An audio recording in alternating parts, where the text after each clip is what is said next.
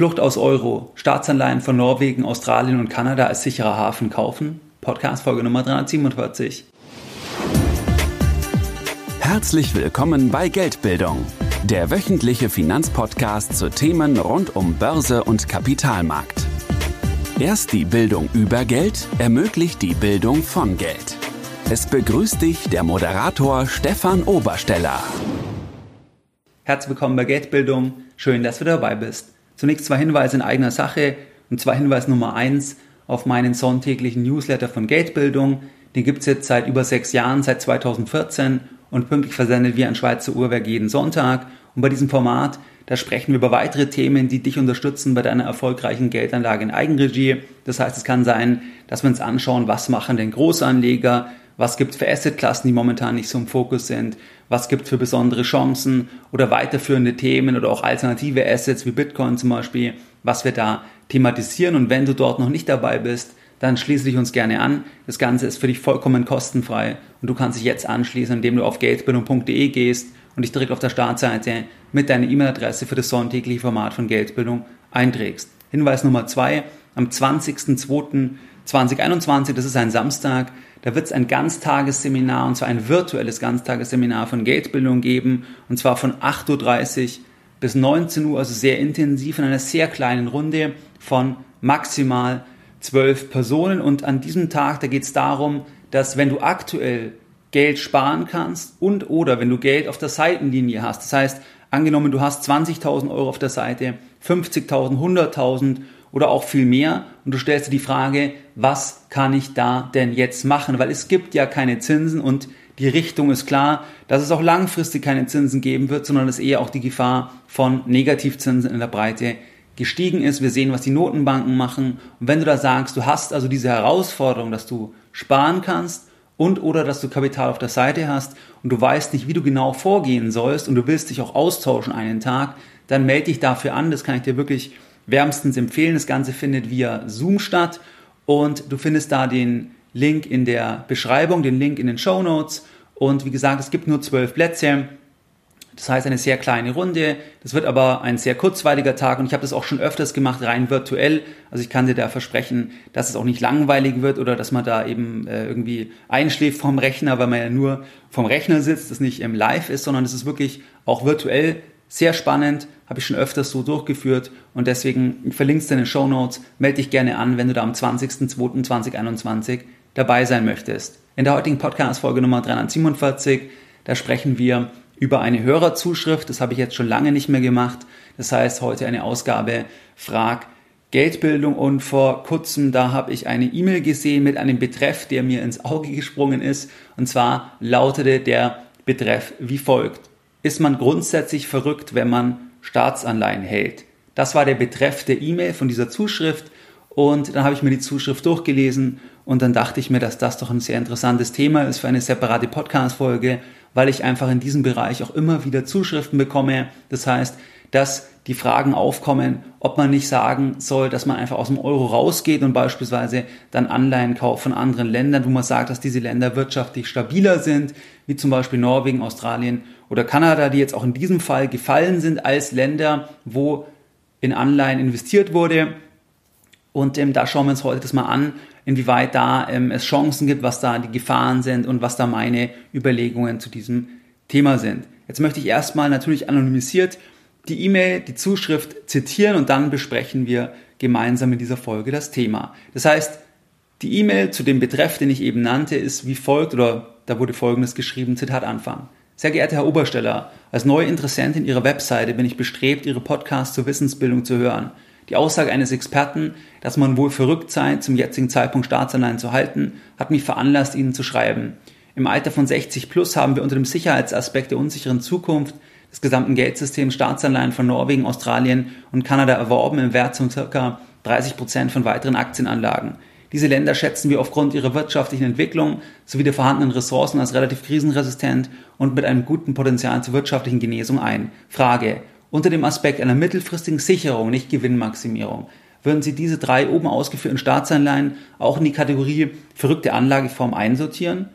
Zitat Ende. Das ist die Zuschrift, die Hörerzuschrift aus Berlin. Vielen Dank an dieser Stelle für diese Zuschrift, und da gehen wir jetzt genauer rein. In der Zuschrift, da wird ja ein Experte genannt, der gesagt hat, dass Staatsanleihen, dass man da verrückt sei, wenn man in diese investieren würde.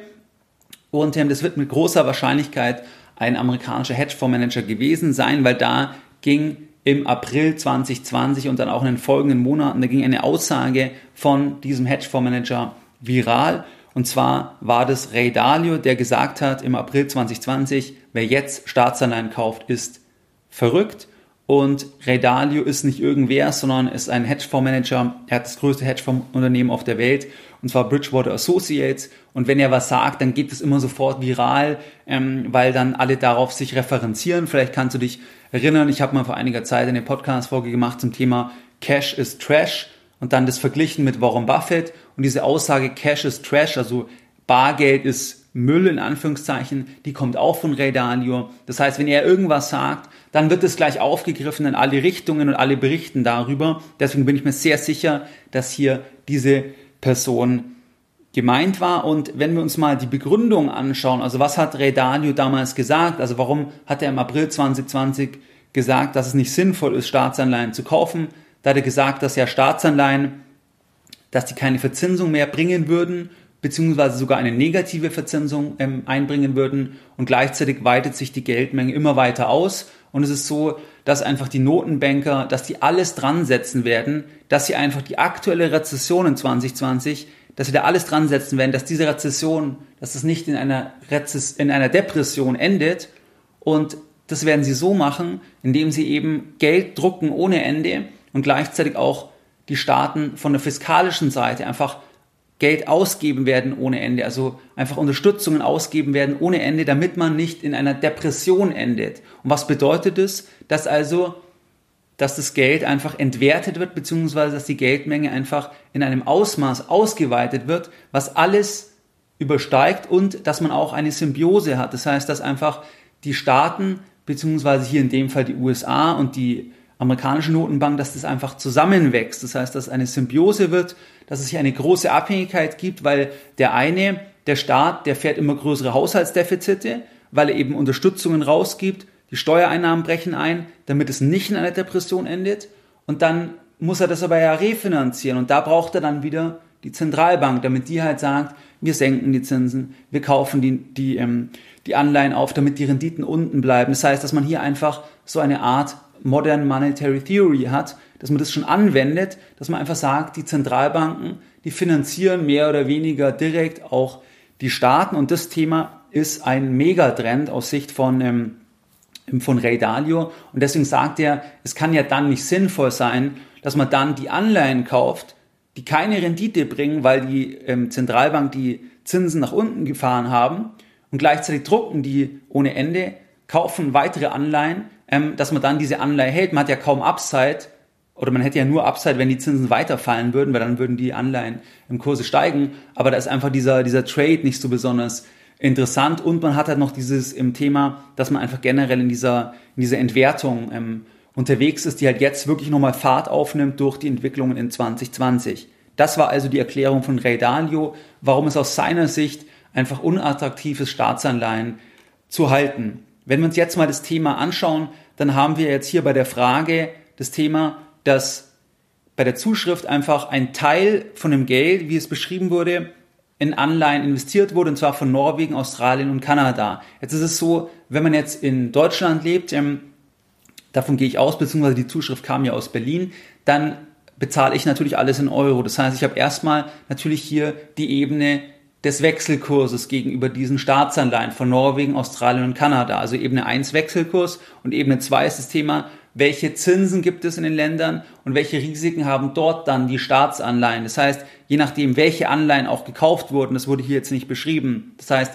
je länger Anleihen laufen, desto sensitiver sind Anleihen dann auch zu Zinsveränderungen. Das heißt, angenommen, die Inflation würde deutlich ansteigen und die Länder, jetzt hier Norwegen, Australien, Kanada, die würden dann sagen, ja, wir gehen auch mit den Zinsen rauf, dann wäre das natürlich negativ für die Anleihen, wenn die bis, für, für langlaufende Anleihen, weil die dann besonders stark betroffen sind. Das heißt, die würden dann fallen. Also wir haben zwei Ebenen, das heißt Wechselkursthema und das andere Thema, was ist es überhaupt genau? Also welche Anleihe, wie lang laufen die? Ähm, und da muss man halt überlegen, was ist da der Investment Case? Und das schauen wir uns jetzt gemeinsam an. Wenn wir uns mal Norwegen anschauen, dann ist es so, dass wir Ebene eins das Thema der, des Wechselkurses haben. Das heißt, ein Euro ist aktuell ca. zehn Komma sechzig norwegische Kronen. Und jetzt ist ja hier die Überlegung, ich sage, ich kaufe eine Anleihe von Norwegen, weil ich sage, da ist einfach die Sicherheit höher. Das heißt, ich erwarte, dass der Euro abwertet, crasht, wie auch immer das definiert ist. Jetzt war es in diesem Jahr aber so, dass der Euro aufgewertet hat gegenüber der norwegischen Krone, und zwar um fast sieben Prozent. Das heißt, angenommen, ich habe Anfang des Jahres eine norwegische Staatsanleihe gekauft, dann ist es so, dass ich als Euro-Anleger, unabhängig jetzt von der Kursentwicklung der Anleihe, allein über den Wechselkurs sieben Prozent circa verloren habe, weil der Euro aufgewertet hatte um sieben Prozent, beziehungsweise die norwegische Krone um sieben Prozent abgewertet hat. Das heißt, hier ist mal das Thema eins, dass es hier auch schnell mal mehrere Prozent in die falsche Richtung laufen kann.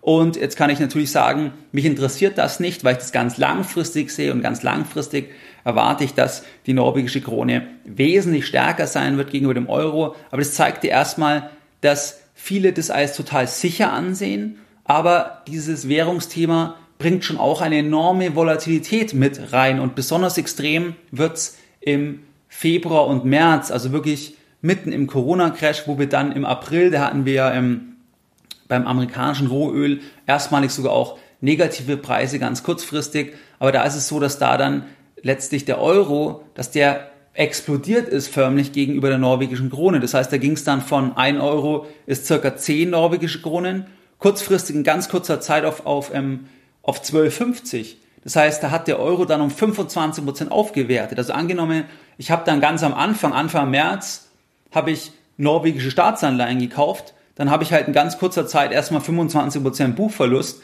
weil einfach der Euro zur norwegischen Krone um fünfundzwanzig Prozent aufgewertet ist. Das heißt also, viele verbinden das mit einer Sicherheit, mit einer geringen Volatilität, die ich in der Form nicht habe, weil das einfach fremde Währungen sind. Und es ist nicht gesagt, dass der Euro einfach immer schwächer werden muss, sondern es zeigt hier das Bild, dass hier der Euro sogar stark performt hat, jetzt in zwanzig zwanzig. Das ist also die eine Ebene. Die andere Ebene, das ist die Ebene der Zinsen, der Renditen. Das heißt, welche Renditen bekomme ich denn überhaupt mit der Anlage, mit der jeweiligen Staatsanleihe? Selbst wenn ich sage, ich will auf Sicherheit gehen, dann will ich ja trotzdem vielleicht die Chance haben, dass ich zumindest auch die Inflationsrate verdienen kann. Jetzt ist es aktuell so in Deutschland, dass die offizielle Inflationsrate, dass die zwar negativ ist, aber die persönliche Inflationsrate wird vielleicht auch nochmal anders sein, die wird vielleicht schon im positiven Bereich sein. Das heißt, sagen wir nur mal zwei Prozent, das ist ja auch so das Ziel der E Z B, dass das die Inflation ist, dass man das auch verdienen können muss. Dann ist es so, wenn wir uns jetzt hier mal die Renditen anschauen, ich weiß wie gesagt nicht, welche Laufzeit gewählt wurde, aber sagen wir mal, man hat als Laufzeit gewählt zehnjährige norwegische Staatsanleihen, dann ist es so, dass da die Rendite unter einem Prozent ist. Das heißt, wenn ich die Anleihe kaufe, unabhängig jetzt vom Wechselkursthema, und ich halte die Anleihe bis zum Ende, dann bekomme ich jedes Jahr ein Prozent. Also ein Prozent ist die jährliche Rendite bis zur Endfälligkeit bei einer zehnjährigen Anleihe. Das ist natürlich sehr wenig, das ist sehr gering, aber das ist einfach dem Umstand geschuldet, dass wir global einfach ein Niedrigzinsumfeld haben, und es gibt eigentlich nur Länder, wo die Zinsen viel höher sind, wo die Währungen sehr instabil sind, wo die Inflation extrem hoch ist, wo man auch nicht unbedingt ähm, die Währung halten möchte. Das heißt, wir haben hier ein Renditelevel, was zwar über dem Level in der Eurozone liegt, aber was trotzdem sehr gering ist, was es uns nicht ermöglichen wird, die Inflation zu verdienen, wenn wir sagen, zwei Prozent ist das Ziel. Wir können jetzt mit einer zehnjährigen norwegischen Staatsanleihe, unabhängig nochmal von dem Wechselkurs, das ist ja das, die Ebene eins, können wir zwar noch mehr Geld verdienen, wenn die Zinsen fallen würden. Das heißt, es könnte jetzt ein Investment Case sein, dass man sagt, ich glaube, dass Norwegen auch die Zinsen auf Null senken wird. Das heißt, dass die zehnjährigen Anleihen, so wie in Deutschland oder in der Schweiz oder auch in anderen europäischen Ländern, dass diese Renditen auf Null gehen oder sogar negativ werden. Und dann würde das bedeuten, wenn ich diese Anleihe halte, dass ich dann große Aufwertungsgewinne habe, weil das interessanter dann ist. Also das ist immer so, wenn die Zinsen sinken, dann steigen Anleihen, und die steigen umso stärker, je länger die Laufzeit ist. Das heißt, die Zehnjährigen würden dann deutlich steigen. Also das könnte zum Beispiel natürlich ein Investment-Szenario sein, wenn man das so hat, dass man sagt, ich erwarte da auch, das geht auf null Prozent. Aber wenn es so bleibt, kann ich die Inflationsrate nicht verdienen. Und das andere wäre, wenn die Zinsen doch steigen würden, also angenommen aus irgendeinem Grund würden die Zinsen beziehungsweise einfach die Anleihenrenditen, die würden steigen. Was bedeutet das dann, wenn ich jetzt norwegische Staatsanleihen habe mit einer zehnjährigen Laufzeit, dann würden die massiv fallen. Das heißt, angenommen, ja, das würde, ähm, die, die würden auf eins Komma fünf Prozent steigen, die Renditen, dann hätte ich deutliche Kursverluste alleine bei der Anleihe in der norwegischen Krone. Plus ich habe noch das Thema, dass ich nicht weiß, wie sich die Wechselkurse verändern. Das andere ist, wenn man jetzt die Kurzlaufenden nimmt, das kann auch sein, dass das jetzt die Strategie war, dann habe ich nicht das Thema der Zinsveränderungen, dann habe ich nicht die, die Themen, dass es groß schwanken wird. Wenn wir jetzt ganz Kurzlaufende nehmen, dann sind wir bei einer null Prozent Rendite. Das heißt beispielsweise dreimonatige norwegische Staatsanleihen, da liegen wir bei null Komma null vier fünf Prozent. Das heißt null Prozent, hier weiß ich jetzt, was ich habe. Das heißt, da wird jetzt nicht viel passieren, egal was passiert, egal ob die Zinsen raufnehmen oder runternehmen. Da gibt es kaum Sensitivität, weil je kürzer die Anleihen laufen, desto geringer ist die Sensitivität, was ja auch Sinn macht, weil die Anleihe ja bald fällig ist. Das heißt, dann kaufe ich halt die nächste einfach und dementsprechend wird hier nicht viel passieren. Das heißt, das wäre dann die sichere Variante. Da kann ich aber die Inflation ähm, auf gar keinen Fall verdienen, Stand heute. Und ich habe nur das Wechselkursthema. Aber ich habe weder das Risiko nach unten noch die Chance nach oben, wenn die Zinsen weiter fallen werden, dass ich Aufwertungsgewinne mache. Das heißt, das wäre die, die Thematik, wenn ich jetzt ans kurze Ende gehe. Aber in jedem Fall bleibt die Herausforderung, ich werde Stand heute, wenn sich eben die Zinsen nicht weiter nach unten bewegen und ich kaufe die ganz lange in Anleihen, dann, ähm, dann kann ich hier keine Rendite von zwei bis drei Prozent pro Jahr verdienen. Das ist einfach ausgeschlossen und das ist natürlich dann schon mal ein bisschen problematisch, weil dass natürlich dann nicht so viel Sicherheit ist, weil am Ende verliere ich ja Geld, ich sehe es halt nicht, weil ich halt die Inflation habe. Also das wäre vielleicht mal so ein Thema zur norwegischen Krone, Stichwort Währungsentwicklung und Stichwort vom Zinsniveau. Wenn wir uns mal das Thema Australien anschauen, dann ist da wieder genau die gleiche Überlegung, das heißt Ebene eins Wechselkurs, da ist es so, dass ein Euro aktuell eins Komma einundsechzig australische Dollar sind und hier ist es auch so, dass der Euro jetzt nicht kollabiert ist zum australischen Dollar, sondern der Euro, der hat sich relativ stabil gehalten in dem Jahr. Kurzfristig auch ganz stark gestiegen im März. Also im März ist der Euro massiv gestiegen gegenüber dem australischen Dollar. Dann ging es wieder runter. Und jetzt auf gesamter Jahresebene ist es so, dass der Euro ca. um null Komma sechs Prozent aufgewertet ist. Das heißt, auch hier wieder jetzt mal nur auf Sicht von zwanzig zwanzig das Narrativ, der Euro bricht zusammen. Das sehen wir jetzt nicht hier in dem Wechselkurs zum australischen Dollar, sondern der Euro hat sogar leicht aufgewertet um null Komma sechs Prozent. Das heißt also auch hier ein bisschen das Gleiche wie bei der norwegischen Krone, dass wir hier eine gewisse Euro-Stärke haben. Ebene zwei, Anleihen, das heißt, welche Renditen bringen die uns? Wenn wir jetzt hier auf zehn Jahre gehen, dann sind wir hier bei Australien ebenfalls bei knapp unter einem Prozent.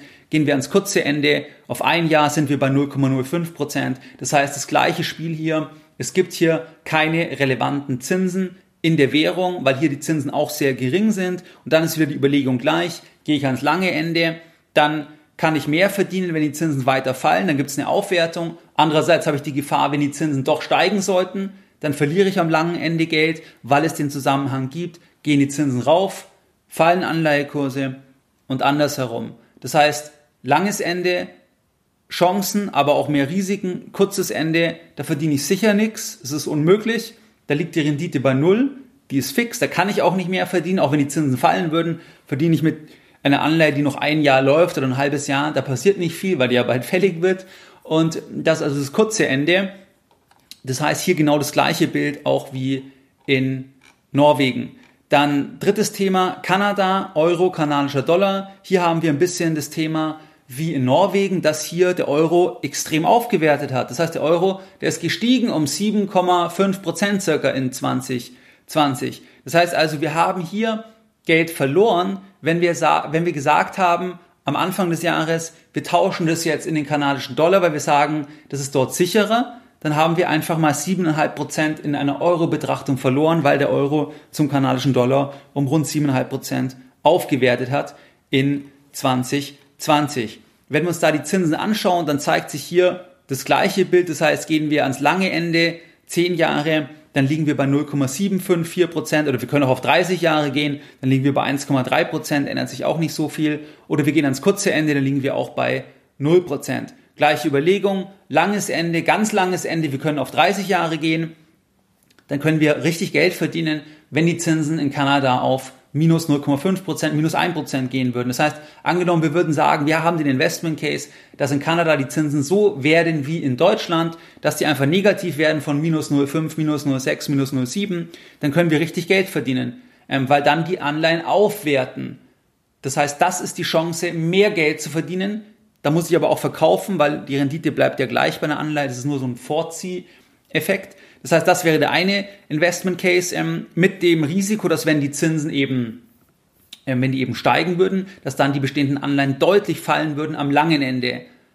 Bleibe ich am kurzen Ende, kann ich nichts verdienen ähm, und habe den Wechselkurs. Das heißt, da hätte ich einfach in diesem Jahr sieben Komma fünf Prozent verloren, kann natürlich auch in die andere Richtung ähm, gehen. Was sind jetzt Überlegungen zu diesem Thema? Das heißt, die Renditen sind bei allen Staatsanleihen in allen drei Ländern niedrig. Das heißt, am kurzen Ende null, am Ende von zehn Jahren bei einem Prozent, wenn ich noch länger gehe, dann bin ich vielleicht ein bisschen über einem Prozent, aber die Renditen sind unter der Inflation. Das heißt, ich kann nicht die Inflation verdienen, wenn ich die Anleihen bis zum Ende halte. Ich kann nur Geld verdienen bei den Anleihen durch sinkende Zinsen, weil dann die bestehenden Anleihen aufwerten. Das heißt also, das ist mal der Punkt eins bei allen drei Ländern. Also ich kann da die Inflationsrate nicht einfach über die Rendite, über das Zinsniveau verdienen. Das zweite Thema ist die Wechselkurse und die Wechselkurse sind einfach sehr schwer prognostizierbar und ich weiß, dass es da viele Statements gibt, dass man, ähm, dass man ähm, sagt, Norwegen, das ist ganz sicher oder Kanada ist ganz sicher und so Sachen,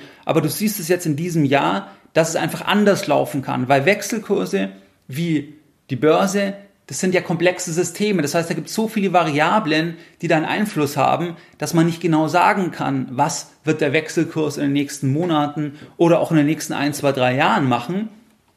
Das heißt also, ähm, diese Prognostizierbarkeit ist nicht gegeben und darauf setze ich ja ein Stück weit, weil ich denke, dass ähm, die Person aus der Zuschrift würde ja nicht diese Anleihen kaufen, sagen wir mal am kurzen Ende, wenn ich keine Zinsen bekomme, wenn dann der Euro aufwertet, weil dann verliere ich ja nur. Dann kriege ich keine Zinsen und ich verliere, weil der Euro aufgewertet hat. Natürlich erwartet man, dass der Euro abwertet. Aber das muss halt nicht so sein, wie wir jetzt in diesem Jahr gesehen haben. Das heißt, der Euro kann sich auch viel länger noch halten und ich bin kein Euro-Fan, sondern ich sehe durchaus auch viele Schwachstellen beim Euro. Das heißt, das ist ja immer, sind ja immer die gleichen Themen, dass einfach dieser Zusammenschluss von Ländern, die unterschiedlich stark sind, die da nicht abwerten können, dass das einfach problematisch ist. Aber das ist halt ein politisches Thema und man will das um jeden Preis so fortführen. Und trotzdem, wenn die E Z B weiter so interveniert oder noch mehr macht, dann kann man nicht unbedingt sagen, weil es wäre einfach zu einfach, dass man dann sagt, deswegen wird der Euro definitiv in zwanzig einundzwanzig zum Beispiel im abwerten gegenüber dem kanadischen Dollar. Ähm, so einfach ist es leider nicht, ähm, auch wenn das immer super klingt, weil das klingt halt immer super, wenn man so ganz einfache kausale Zusammenhänge darstellt. Also wenn man sagt, die E Z B druckt immer mehr, deswegen steigt ganz sicher der Goldpreis in dem Jahr, deswegen steigt ganz sicher der Silberpreis in dem Jahr. Oder die E Z B druckt so und so viel, respektive die, die Bilanz weitet sich um so und so viel tausend Milliarden aus. Deswegen bedeutet es, dass der Euro zum Dollar verliert, zum zur norwegischen Krone verliert. So einfach ist es leider nicht, weil es einfach ein viel komplexeres System ist und viele, die ganz pauschale Empfehlungen abgeben, das ist halt verkürzt. Das ist verkürzt und deswegen sollte man sich das immer bewusst machen, dass man da nicht nur auf diesen Zusammenhang setzt und sagt, der Euro ist schlecht, der wird nur fallen und deswegen wird die norwegische Krone nur steigen oder auch der Schweizer Franken. Ähm, auch der Schweizer Franken, der kann auch mal abwerten zum, zum Euro. Ähm, deswegen Kann das, muss man das einfach immer im Hinterkopf behalten. Dann ist der dritte Punkt im Falle eines kompletten Zusammenbruchs des Geldsystems. Das heißt, wenn man sagt, wie auch immer das dann genau definiert ist, das ist ja immer so relativ abstrakt, wenn man sagt, das ganze Geldsystem bricht zusammen. Am Ende wäre das halt irgendwie eine Art Streichung. Also im Prinzip kann man sich ja eh anschauen. Wir haben Schulden global, die explodiert sind. Das ist jetzt durch Corona nochmal ein Beschleuniger. Dann haben wir keine Zinsen, damit eigentlich die Schulden überhaupt irgendwie bedient werden können. Dann haben wir die Symbiose aus Staaten und Zentralbanken, dass einfach Zentralbanken Staaten finanzieren. Und dann ist die Frage, wie weit können die gehen, bis irgendwas passiert? Also bis irgendwas passiert heißt, bis die Inflation viel höher wird oder bis irgendwann einfach Guthaben gestrichen wird, Schulden gestrichen werden, weil das ist ja die andere Seite. Das heißt, wenn man sagt, die Welt ist komplett verschuldet, dann heißt es ja einfach, dass irgendwer diese Schulden auch halten muss und dass man irgendwann sagt, das ist nicht mehr tragfähig, man muss was streichen. Andererseits ist es so, in einer Welt ohne Zinsen oder jetzt wie in Deutschland mit Negativzinsen, da verdient der Staat ja sogar Geld, wenn er Schulden aufnimmt. Die Frage ist halt, wie weit kann das gehen? Also wann kippt das? Wann kippt das? Und das kann auch niemand sagen. Das heißt, es kann viel länger gehen und dann kann so eine Strategie eben einmal gefährlich sein vom Timing. Und das andere ist, dass wenn eben alles zusammenbricht, dass wenn man sagt, dass Schulden global in großem Umfang gestrichen werden würden, ähm, dann ist es aus meiner Sicht auch nicht die beste Wahl, dann jetzt in diesen Anleihen zu sein, weil dann ist sowas besser aus meiner Sicht, wo man ein Stück weit unabhängig ist von einer nominalen Forderung und dann geht es eher Richtung Edelmetalle beispielsweise oder manche sagen dann auch, dass zum Beispiel sowas wie Bitcoin eine, eine Chance, eine spekulative Chance sein kann, aber das würde dann eher in diese Richtung gehen und weniger, dass man jetzt sagt, ich halte jetzt Schweizer Bundesobligationen oder norwegische Staatsanleihen oder kanadische Staatsanleihen, weil das ist dann nicht unbedingt jetzt hier ähm, aus meiner Sicht dann in diesem ganz extremen Szenario das richtige Vehikel, weil dann einfach alles erfasst werden würde, weil ja auch hier die Zusammenhänge, die Welt ist ja sehr verknüpft miteinander. Das heißt, das wären so Punkte, die ich hier berücksichtigen würde. Und wenn wir jetzt als Fazit ziehen, ist man verrückt, wenn man diese Staatsanleihen ähm, ähm, hält. Verrückt ist man da sicher nicht und das ist natürlich eine, eine Zuspitzung auch von, von dem Ray Dalio, beziehungsweise das ist halt eine Aussage, die er so im Gespräch trifft und dann geht diese Aussage halt ähm, viral, aber das muss man sicher differenziert sehen und die großen Anleger halten alle auch Staatsanleihen, das ist ja ganz klar. Das heißt, Warren Buffett und Berkshire Hathaway, die halten kurzlaufende Staatsanleihen, weil du musst ja irgendwas halten, das heißt, du bist immer in irgendwas investiert. Du kannst ja nicht nicht investiert sein, also irgendwas musst du ja halten. Und wenn du jetzt ein ganz großer Anleger bist, dann, dann sind halt kurzlaufende amerikanische Staatsanleihen, auch wenn die keine Zinsen bringen, ähm, dann ist es eine Möglichkeit, falls irgendwas passiert, dass man dann da einen liquiden Markt hat, wo man dann umschichten kann. Und das Gleiche auch bei uns als Anleger. Das heißt, das heißt ja nicht, dass man kein Cash hält, weil Cash ist auch eine Staats-, ist eine Unternehmensanleihe letztlich. Also wenn du Cash hältst bei einer Bank, ist es wie eine Unternehmensanleihe von der Bank, könnte man sagen, ähm, auf eine Art. Deswegen hältst du das immer in irgendeiner Form und das ist auch nicht, das ist auch nicht schwarz-weiß, weil es eben auch länger gehen kann und ähm, deswegen ist ja auch die Sache, wenn du jetzt sagst, ich gehe raus aus Cash, raus aus Staatsanleihen und gehe zu hundert Prozent rein in etwas anderes, selbst sagen wir mal in Gold, ähm, dann ist es auch so, dass natürlich auch der Goldpreis fallen kann. Hatten wir zuletzt auch im Newsletter thematisiert, ähm, da ist der Goldpreis auch gefallen kürzlich. Ich sehe das eher als Chance, aber der kann halt auch mal um zehn Prozent, zwölf Prozent fallen und dann ist ja die Frage, wo bist du dann kurzfristig, wenn so Verwerfungen kommen, besser dran? Dann kann halt Cash oder auch eine ganz kurzlaufende Staatsanleihe schon eine Sache sein. Vor allem kurzlaufende Staatsanleihen, wenn man sehr viel Geld hat. Und wenn man jetzt noch in fremde Währung reingeht, muss man sich halt einfach vom Währungsthema ähm, sich dessen bewusst sein. Das ist das Thema. Aber man ist sicher nicht da verrückt, das würde ich nicht sagen. Aber man muss einfach noch überlegen, ist es die richtige Strategie für mich? Und ich hoffe, da habe ich ein paar Punkte einfach mitgegeben, dass man sich das selber, wer das selbst umgesetzt hat oder überlegt umzusetzen, dass man sich das einfach nochmal überlegt, was da die Chancen sind, was die, was die ähm, Gefahren sind.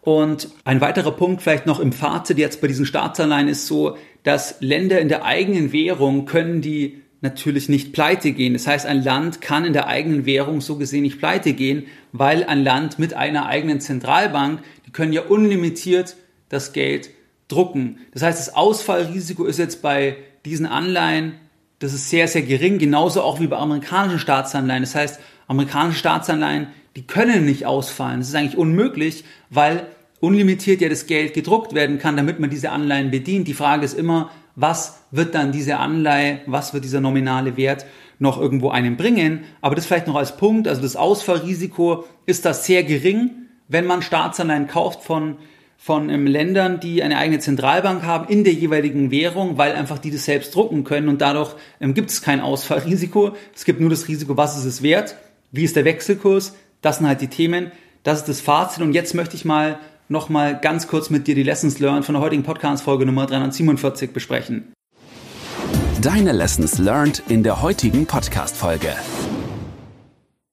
In der heutigen Podcast-Folge, da haben wir uns eine Hörerfrage angeschaut, und zwar zum Thema Staatsanleihen von Norwegen, Australien und Kanada, ob das ein sicherer Hafen ist. Wir haben uns da die zwei Ebenen angeschaut. Das heißt, es gibt die Ebene der Wechselkursentwicklung und es gibt die Ebene der Zinsen. Bei den Wechselkursen war es so, dass der Euro sich in zwanzig zwanzig sehr stark behauptet hat. Das heißt, der Euro hat gegenüber der norwegischen Krone und auch gegenüber dem kanadischen Dollar deutlich aufgewertet im Bereich sechs, sieben, acht Prozent und gegenüber dem australischen Dollar um null Komma sechs Prozent. Das heißt, da verliert man dann Geld in einer Euro-Betrachtung, wenn man diese Anleihen hält, weil der Euro stärker geworden ist, beziehungsweise diese Währungen schwächer geworden sind. Auf der anderen Seite ist die Ebene zwei, das Thema der Zinsen. Hier ist es so, dass am kurzen Ende die Zinsen bei allen drei Ländern auf Null sind. Am langen Ende sind wir im Bereich von ein Prozent und mehr, je nachdem, ob man jetzt sagt zehn Jahre oder länger. Da hat man dann Chancen und Risiken. Aber am Ende ist die Rendite sehr, sehr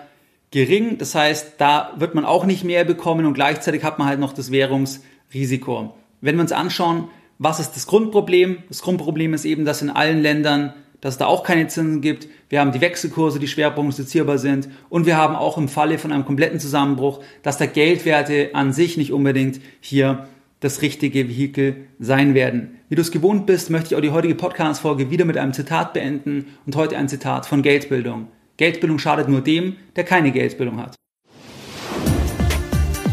Mehr Informationen zu Themen rund um Börse und Kapitalmarkt findest du unter w w w punkt geldbildung punkt de. Und immer daran denken, Bildung hat die beste Rendite.